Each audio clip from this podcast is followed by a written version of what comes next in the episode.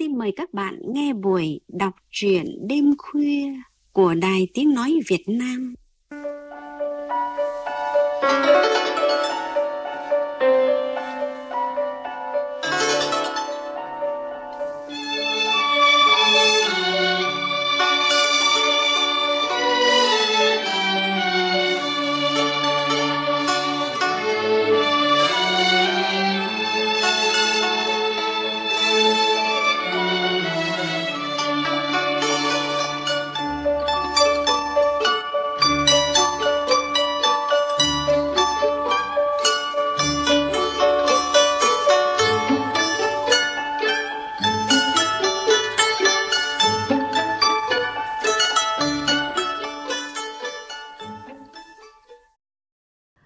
quý vị và các bạn, nhà báo Nguyễn Gia Tường là cây viết sông sáo ở nhiều mặt trận.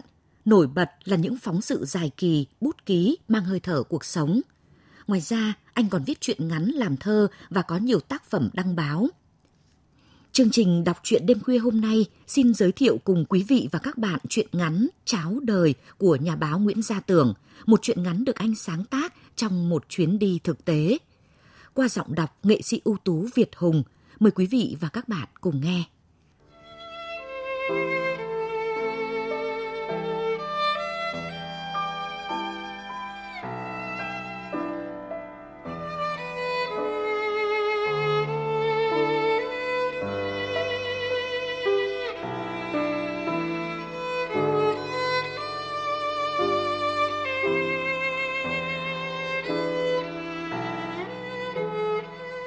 Lão An vẫn còn ở trong màn, nghe tiếng con mực sủa liên hồi, rồi lại nghe tiếng bước chân dừng nơi cánh cổng. Tiếng con mực rên ư ử, chắc là nó đã nhận ra người quen nên không sủa gắt nữa. Tiếng bà khuyên vợ lão mở tấm liếp của chung nước mưa dưới cây cao, múc từng gáo đổ vào ấm mang xuống bếp đun. Lão An năm nay đã gần 80, nhưng nguyên cái thói quen uống trà buổi sáng mà nước pha trà phải là thứ nước mưa hứng từ cây cao trước nhà do bà khuyên vợ lão nấu, thế mới ưng. Chẳng biết có phải nghiện nước trà của vợ hay là nghiện hơi bà vợ thắt đáy lưng ong từ hồi con gái, mà đến già sắp xuống lỗ rồi, lão vẫn cứ loanh quanh bên bà vợ của mình. Tiếng bà khuyên vẫn còn trong lắm. Lão An nghe rõ bà chào khách. Chú Tuấn ngồi chơi, đợi ông nhà tôi ra. Cả cái làng An Bình này, ai cũng biết Lão An và Lão Tuấn là tâm giao quý mến nhau hơn cái tình xóm giềng hàng chục năm nay rồi. Lão An chui ra khỏi cái màn nói vọng ra. Có việc gì mà ông sang tôi sớm thế? Đêm qua thằng Tùng lại về nhà phá à? Lão Tuấn buông thõng người xuống trường kỳ, rồi thở ra một câu. Thằng Nhiệt Xúc, nó lại về hành bác à? Tùng là con lão Tuấn, năm nay cũng ngoài 30 tuổi rồi. Trước cũng thuộc loại chăm học, ngoan ngoãn lắm. Lại thừa hưởng tính cách nho nhã của bố mình là một thầy giáo cấp 2, dạy môn văn học. Nên Tùng thì một nhát đỗ luôn ba trường đại học danh tiếng ở Hà Nội. Khỏi nói, Lão Tuấn mãn nguyện về cậu con trai học giỏi và hiền lành như cục đất của mình như thế nào. Học hết năm thứ nhất, Tùng về nghỉ hè một cách êm đềm của một người đang có dáng dấp bước vào ngưỡng cửa tri thức. Trong một buổi sớm tinh sương, trước mặt Lão Tuấn như có thước phim quay chậm đang cướp mất thằng Tùng hiền lành từ tay vợ chồng lão và ném lại một con quái vật, một sinh vật mất hết lý trí tính người. Kỳ 1, năm học thứ hai, Tùng vẫn còn là một sinh viên khá ở khoa công nghệ thông tin. Nhưng sang kỳ 2, Tùng được bạn rủ đi chơi điện tử. Không hiểu nhờ đầu óc thông minh hay là nhờ được học hành bài bản mà Tùng đã được lọt vào những đội chơi game đế chế nổi tiếng của dân Hà Thành, thường xuyên đi đánh độ khắp trong Nam ngoài Bắc. Và cũng không biết từ bao giờ Tùng mê những đội binh đao trong trò chơi hơn là môn học, lấy quán game thay nơi giảng đường. Tùng nợ môn liên miên. Để có tiền chơi game, Tùng đã tham gia vào một đường dây thi đại học thuê. Bị phát hiện, Tùng bị đuổi khỏi trường đại học và cấm thi vào các trường khác trong vòng 5 năm. Thay vì về nhà nói thật với ông Tuấn, thì Tùng vẫn thuê nhà ở Hà Nội. Hàng tháng vẫn về nhà xin tiền bố mẹ và chơi bời vật vờ ngoài phố. Lão Tuấn không thể nhớ được bà Thoa, vợ lão, đã chuẩn bị cho con bao nhiêu bao gạo, đã bán bao nhiêu lứa lợn, trâu bò để cho thằng Tùng làm đồ án mua máy tính học tiếng Anh. Hết 5 năm đại học, khi những đứa bạn của Tùng ra trường đi làm, thì Tùng vẫn đều đều về quê nhận viện trợ của bố mẹ. Sau nhiều lần gặng hỏi con không thành, Lão Tuấn cũng quyết định tìm ra trường đại học mà Tùng đã trúng tuyển 5 năm trước. Vào khoa công nghệ thông tin hỏi về tin tức của con mình, lão mới té ngửa sự thật. Thằng con trai mình đã bị đuổi học từ 4 năm trước vì tham gia vào một đường dây thi thuê đại học. Ngoài ra, còn có sổ đen trong toàn hệ thống giáo dục nên mọi con đường học hành với Tùng đã đóng lại. Thế mà trong suốt 4 năm qua, nó vẫn đóng vai sinh viên để về nã tiền của bố mẹ. Lão Tuấn vừa giận con vừa xấu hổ, lủi thủi về làng. Năm đó cũng là năm cuối cùng của đời cầm phấn đứng trên bục giảng của lão. Lão gọi vợ và con gái cũng là giáo viên dạy văn như mình về nhà họp gia đình. Cả nhà đi đến quyết tâm, cắt viện trợ cho Tùng, khiến cho anh con trai này không còn nguồn để lang thang ngoài phố nữa. Chỉ độ ba tuần sau, Tùng lách thách về làng. Những tưởng thằng con ngày xưa bé bỏng sẽ ăn năn hối cải, quyết tâm đi học nghề gì đó rồi làm lại cuộc đời. Ai ngờ, được mấy hôm ở nhà, Tùng tách lên thị trấn, ở với đội chuyên cầm bảng vị lô đề, cầm trang mạng cá độ bóng đá. Thấy thằng con đi theo đội cờ bạc chuyên nghiệp, vợ chồng lão Tuấn chẳng còn từ nào mà diễn tả sự xấu hổ. Bà Thoa vợ lão ốm lử thử mấy hôm mà không dám đi mua thuốc, cứ đóng cổng nằm ho ngặt nghẹo trong nhà. Lão Tuấn xót vợ nhưng cũng nẫu cả ruột, mang rượu ra uống vã. Lo cho vợ quá, lão gọi điện sang nhà hàng xóm nhờ bà khuyên vợ lão An đi mua thuốc và sang động viên vợ mình gắng uống thuốc, ăn uống, không thì lại lăn đùng ra rồi khổ. Thị trấn chỉ cách nhà lão Tuấn độ 4 km, nhưng Tùng không đoái hoài gì tới bố mẹ. Bỗng một hôm, Tùng về nhà cùng với một vài thanh niên xăm trổ đầy mình. Lão Tuấn chưa hiểu chuyện gì, thì bọn chúng chia ra tờ giấy báo nợ 300 triệu đồng có chữ ký của Tùng. Thằng con lão lúc này như con gà rù lắp bắp. Bố, bố trả nợ, không người ta chặt, chân con. Cả đời lão Tuấn chưa bao giờ có được khoản tiền 300 triệu. Bây giờ thì kiếm ở đâu ra? Vay ai bây giờ? Lão còn đang nhăn nhó trình bày, thì một thằng xăm trổ co chân sút đánh hự một cái vào ngực thằng Tùng. Nó bật ngửa ra đằng sau lồm cồm bỏ dậy và van xin dối rít. Giận thằng con trời đánh lắm. Nhưng nhìn lũ côn đồ hành hạ nó ngay trước mặt mình, lão không cầm lòng được. Chẳng còn cách nào khác, lão phải gán cho bọn cờ bạc cái xào đất 5% của gia đình, sắp được đền bù lấy đất làm khu đô thị ở đầu làng. Những tưởng đã yên khi mọi thứ tài sản trong nhà không còn gì cả. Nhưng cái bi kịch báo nợ của Tùng vẫn cứ tiếp diễn ra theo chiều hướng này càng dày hơn. Mỗi lần về hành hạ bố mẹ, Tùng còn sử dụng ma túy đá nữa. Nhiều lần bà Thoa, vợ lão Tuấn bị thằng con kề dao vào cổ đòi tiền. Hết sạch, nó hỏi, ông bà giữ đất hay là giữ mạng sống? Khi nó đòi bán nốt cái nhà cha ông cụ kỵ để lại. Và đêm qua, nó lại vác dao về một lần nữa. Lão An thấy bạn mình đang bị thằng con thúc ép đến quẫn bách, chẳng biết còn an ủi bằng cách nào. Chỉ nói, thôi, ông giữ sức khỏe, ông sống thế nào thì cả làng cả tổng này biết. Có bao giờ ông làm hại ai đâu, nên người ta cũng chả cười vợ chồng ông mãi. Thằng Tùng nó hỏng cũng không phải lỗi hoàn toàn của ông đâu.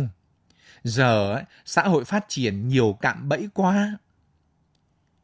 Lão Tuấn im lặng như pho tượng để mặc chén trà đang tỏa hương thơm ngát trong cái buổi sáng yên tĩnh thanh vắng hiếm hoi này.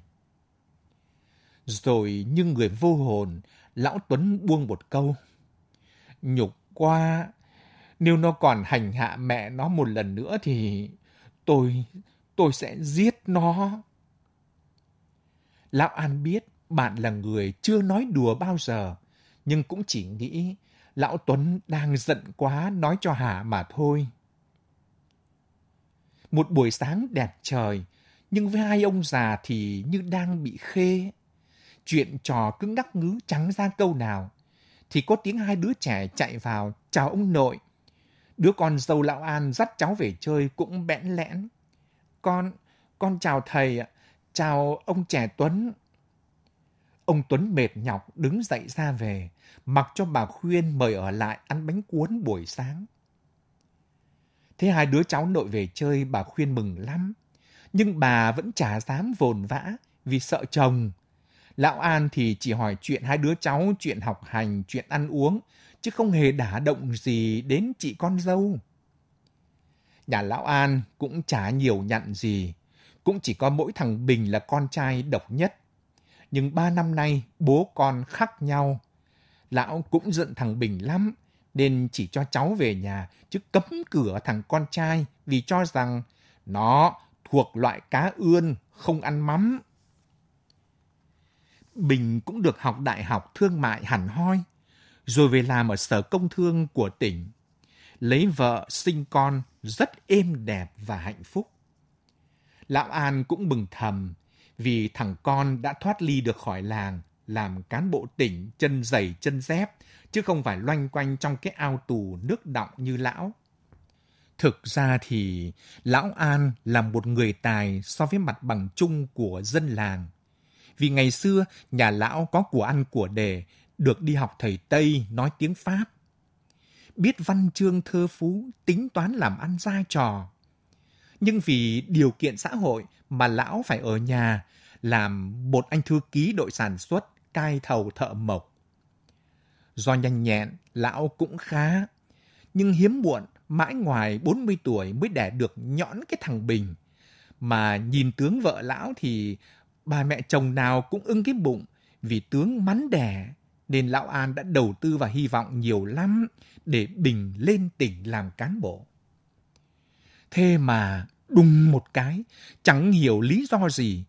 Vợ chồng nó bàn bạc với nhau ra sao mà thằng Bình bỏ làm cán bộ sở về ôm lấy khu cánh đồng đống mốt cách làng độ 3 km. Đây là khu đồng xa. Từ hàng nghìn năm trước, người ta dùng để chôn quân chết trận, nên dân trong vùng cũng ít quan tâm. Hơn nữa, độ này các khu công nghiệp tràn về vùng quê khiến cho dân làng bỏ ruộng đi vào nhà máy nhiều lắm. Gần 100 hecta ruộng bỏ hoang, chả ai cày cấy gì cả. Thế mà cái thằng Bình đang ăn trắng mặc trơn ở tỉnh lại bỏ về ôm vào cái đám ruộng chó ngáp chả ai thiết. Thành lập cái hợp tác xã nông nghiệp gì đó. Lão An can con không được. Bố con nhiều lần tranh luận đấu khẩu to tiếng. Lão giận, cấm tiệt thằng Bình vác mặt về nhà. Chỉ có bà khuyên ở giữa, vừa phục tùng chồng vừa thương con cứ chạy sang cánh đồng gặp thằng Bình thôi, chứ lão tính sắt đá, chả thấy hỏi han gì tới con. Thằng Bình từ ngày ôm đám ruộng, cứ như con trâu đất ấy, hết đào mương đào máng lại làm bờ vùng bờ thửa, san gạt đống cao chỗ trũng của khu đồng đống mốt. Biết bố giận cũng chẳng dám về nhà, mà nó cũng giống tính lão An, làm gì chưa có thành quả cũng cứ phải làm bằng được. Chẳng thế mà cứ cuối tuần vợ Bình lại dắt cháu về thăm ông bà. Chứ Bình chưa được bố cho phép cũng chỉ dám hỏi tin tức bố mẹ qua cô vợ vào mỗi dịp cuối tuần. Bẵng đi mấy hôm, không thấy Lão Tuấn lại nhà. Lão An định bụng sáng sớm nay sẽ tìm xem ông bạn thế nào. Thì chuông điện thoại reo. Lão Tuấn giọng như đang nghẹn ở bên kia máy. Ông, ông bảo mẹ con cái thu ra ga cẩm ràng nhặt xác tôi về. Đêm qua tôi giết thằng Tùng rồi. Lão An lạnh người khi nghe tiếng còi tàu u u trong điện thoại rồi tắt ngấm. Làng Bình An như náo loạn, công an đến khám nghiệm tại nhà Lão Tuấn. Bà Thoa như một cái xác không hồn. Thằng Tùng đêm qua cầm dao về đòi bán đất, định giết hai vợ chồng bà, khiến bà phải cố thủ trong buồng. Nó không xông vào được, mang ma túy đá ra sử dụng, rồi lên cơn phê ngủ quay đơ, tay vẫn cầm con dao. 5 giờ sáng, lúc đó đang ngủ, Lão Tuấn dậy đi vệ sinh sáng thì bị thằng Tùng vùng dậy nhào tới vung dao chém loạn xạ. Nhưng do tác động của ma túy, nó chưa chém trúng bố mình. Lão Tuấn đẩy nó ngã, con dao văng ra. Chẳng hiểu lão nghĩ gì, cầm con dao đâm thằng con nghiệt xúc của mình một cái trúng ngực. Nó lăn lộn mấy vòng rồi nằm im. Lão Tuấn lấy xe máy phóng ra ga Cẩm Giàng, đón chuyến tàu 6 giờ sáng Hà Nội Hải Phòng, rồi lao vào tàu tự tử. Tiễn cả hai bố con Lão Tuấn ra đài hóa thân hoàn vũ. Về đến nhà, Lão An cũng lên cơn tăng sông, phải đưa đi cấp cứu. Nhưng may chỉ bị choáng nhẹ, chỉ cần ít bữa nằm lại ở bệnh viện huyện là sẽ ổn. Tỉnh dậy, lòng lão buồn lắm. Khi nghĩ về đời lão Tuấn, nghĩ về bi kịch của gia đình một người bạn, cả đời làm anh giáo làng, cả đời dạy và hướng bao người sống tốt đẹp, lại có một cái kết cục bi thảm oái oăm đến vậy. Lão nghĩ về thằng Bình nhiều lắm, nhưng chỉ thấy đứa con dâu và vợ lão mấy ngày nay ở viện mà thôi, mà chưa thấy thằng con trai của mình đâu cả. Trưa nay, bà khuyên lại mang cháo cho chồng. Mọi hôm, bà nấu cháo thịt than. Đến bữa cũng gọi là ăn để uống thuốc thôi. Chứ lão cũng chả thiết. Nhưng trưa nay, bà khuyên nấu cháo chim bồ câu bưng vào viện. Lão An chưa ăn, nhưng thấy mùi thơm quá. Cái mùi thơm rất lạ, có đến gần 70 năm rồi, lão không được ngửi thấy. Mà sao lại gặp bây giờ? Nó là cái mùi thơm từ gạo. Cái thứ gạo chỉ mỗi mình nhà lão có giống. Trước cải cách ruộng đất, ông nội lão gọi là gạo tám an. Chính cái tên lão là An như bây giờ là do lấy tên từ giống gạo tám của nhà lão từ thời các cụ nhiều đời để lại. Chuyện này có lẽ là bí mật gia truyền rất ít người biết. Ngay cả bà vợ lão, người ăn đời ở kiếp, cũng chưa được lão hé lộ về giống lúa quý của gia đình bao giờ. Lão chỉ tiếc, hồi giảm tô cải cách, cái chùm lúa giống đó không biết bị người nào lấy đi mất. Nhưng lạ sao âu cháo của vợ lại có mùi thơm, đúng gạo gia truyền của nhà lão thế này. Đưa thìa cháo lên miệng thì đúng rồi. Vị cái sữa gạo rất thơm nhưng thanh, tinh khiết. Hầm với chim bồ câu non da ràng, đúng là quá hợp. Béo ngậy thanh tao. Người ốm, cha muốn ăn thì cũng thèm rõ rãi ra. Lão thủng thẳng hỏi vợ. Bà lấy đâu ra gạo mà nấu cháo này? Bà vợ ngước nhìn chồng như sẵn sàng đón nhận một lời trách móc.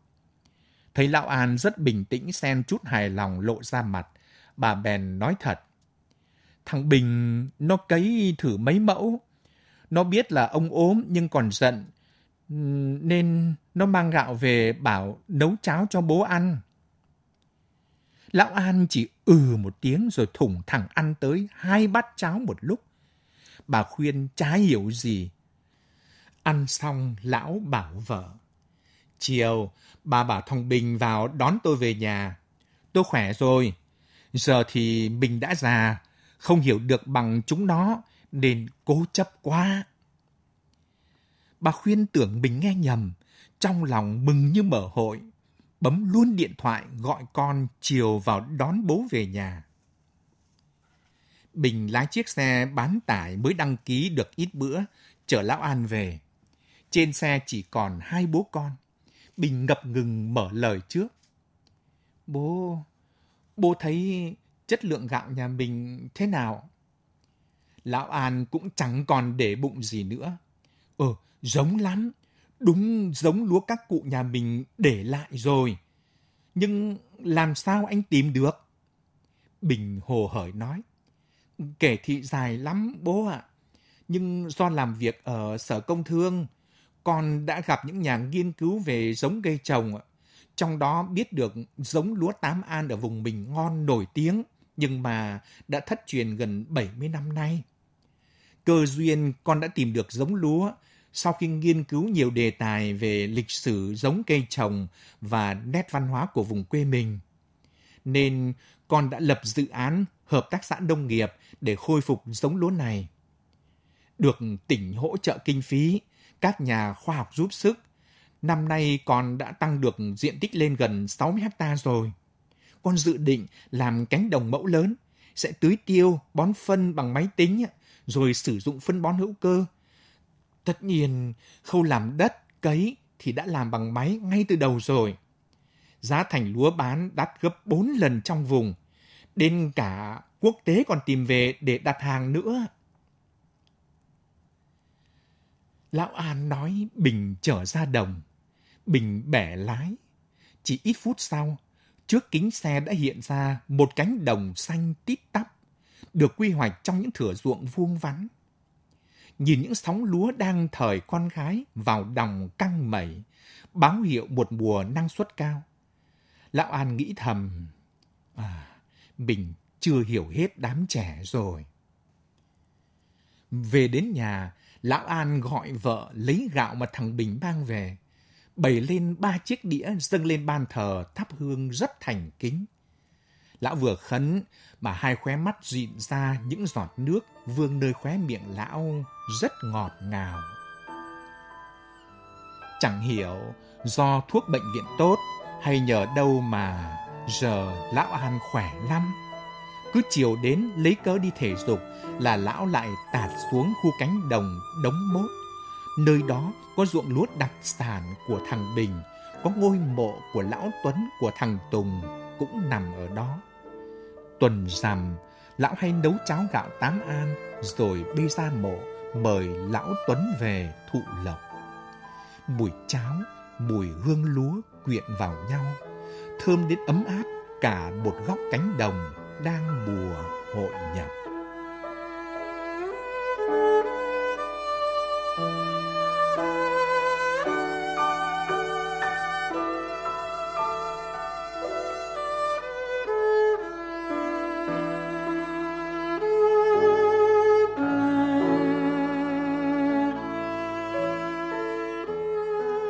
Quý vị và các bạn vừa nghe những trang truyện ngắn Cháo đời của tác giả Nguyễn Gia Tường. Sau đây, biên tập viên văn nghệ có đôi dòng cảm nhận về chuyện ngắn này.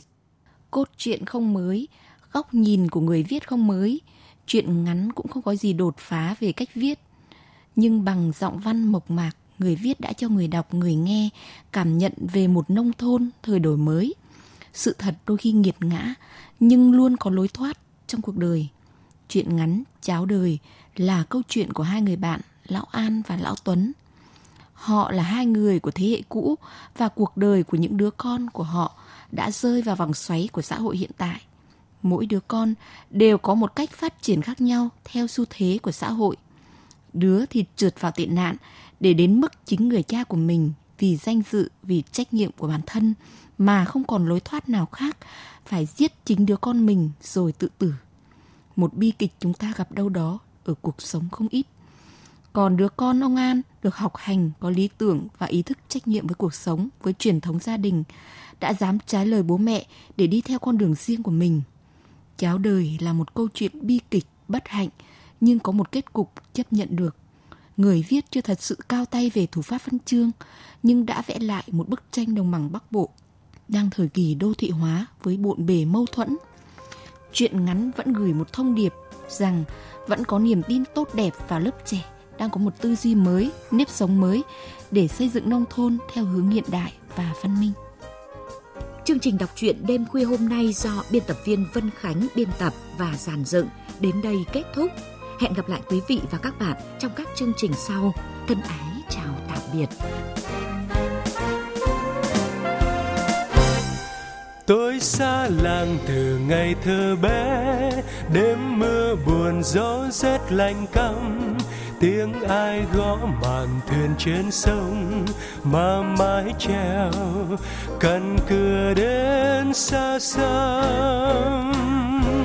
Mái dầm khua lạnh buốt đêm đông con nước cứ rung răng không chảy. Con thuyền trôi lòng tôi ở lại, cứ thương hoài. Mùi bếp lửa chiều quê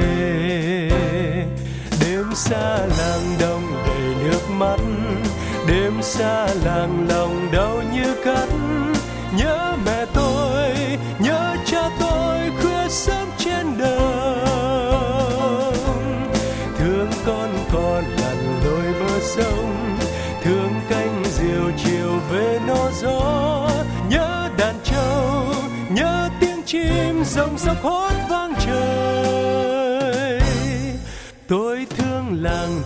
ngày xa ấy, luôn mong ngày về bên sông quê. Con đường làng đồng lúa bờ tre, mai khắc sâu, ký ức đời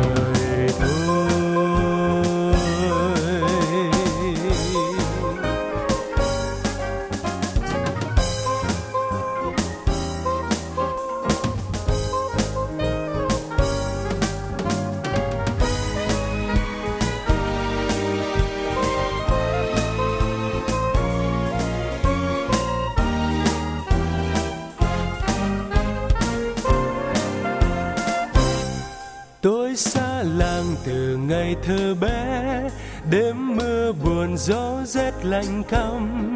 Tiếng ai gõ màn thuyền trên sông. Mà mái treo cần cửa đến xa xăm mái dầm khua lạnh buốt đêm đông con nước cứ rung răng không chảy. Con thuyền trôi lòng tôi ở lại. Cứ thương hoài, mùi bến lửa chiều quê đêm xa làng đông đầy nước mắt đêm xa làm lòng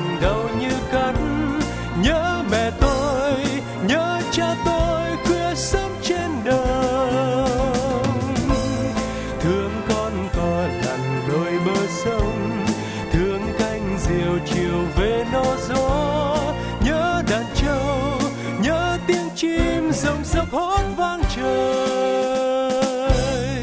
Tôi thương làng từ ngày xa ấy, luôn mong ngày về bên sông quê. Con đường làng đồng lúa bờ tre, mai khắc sâu, ký ức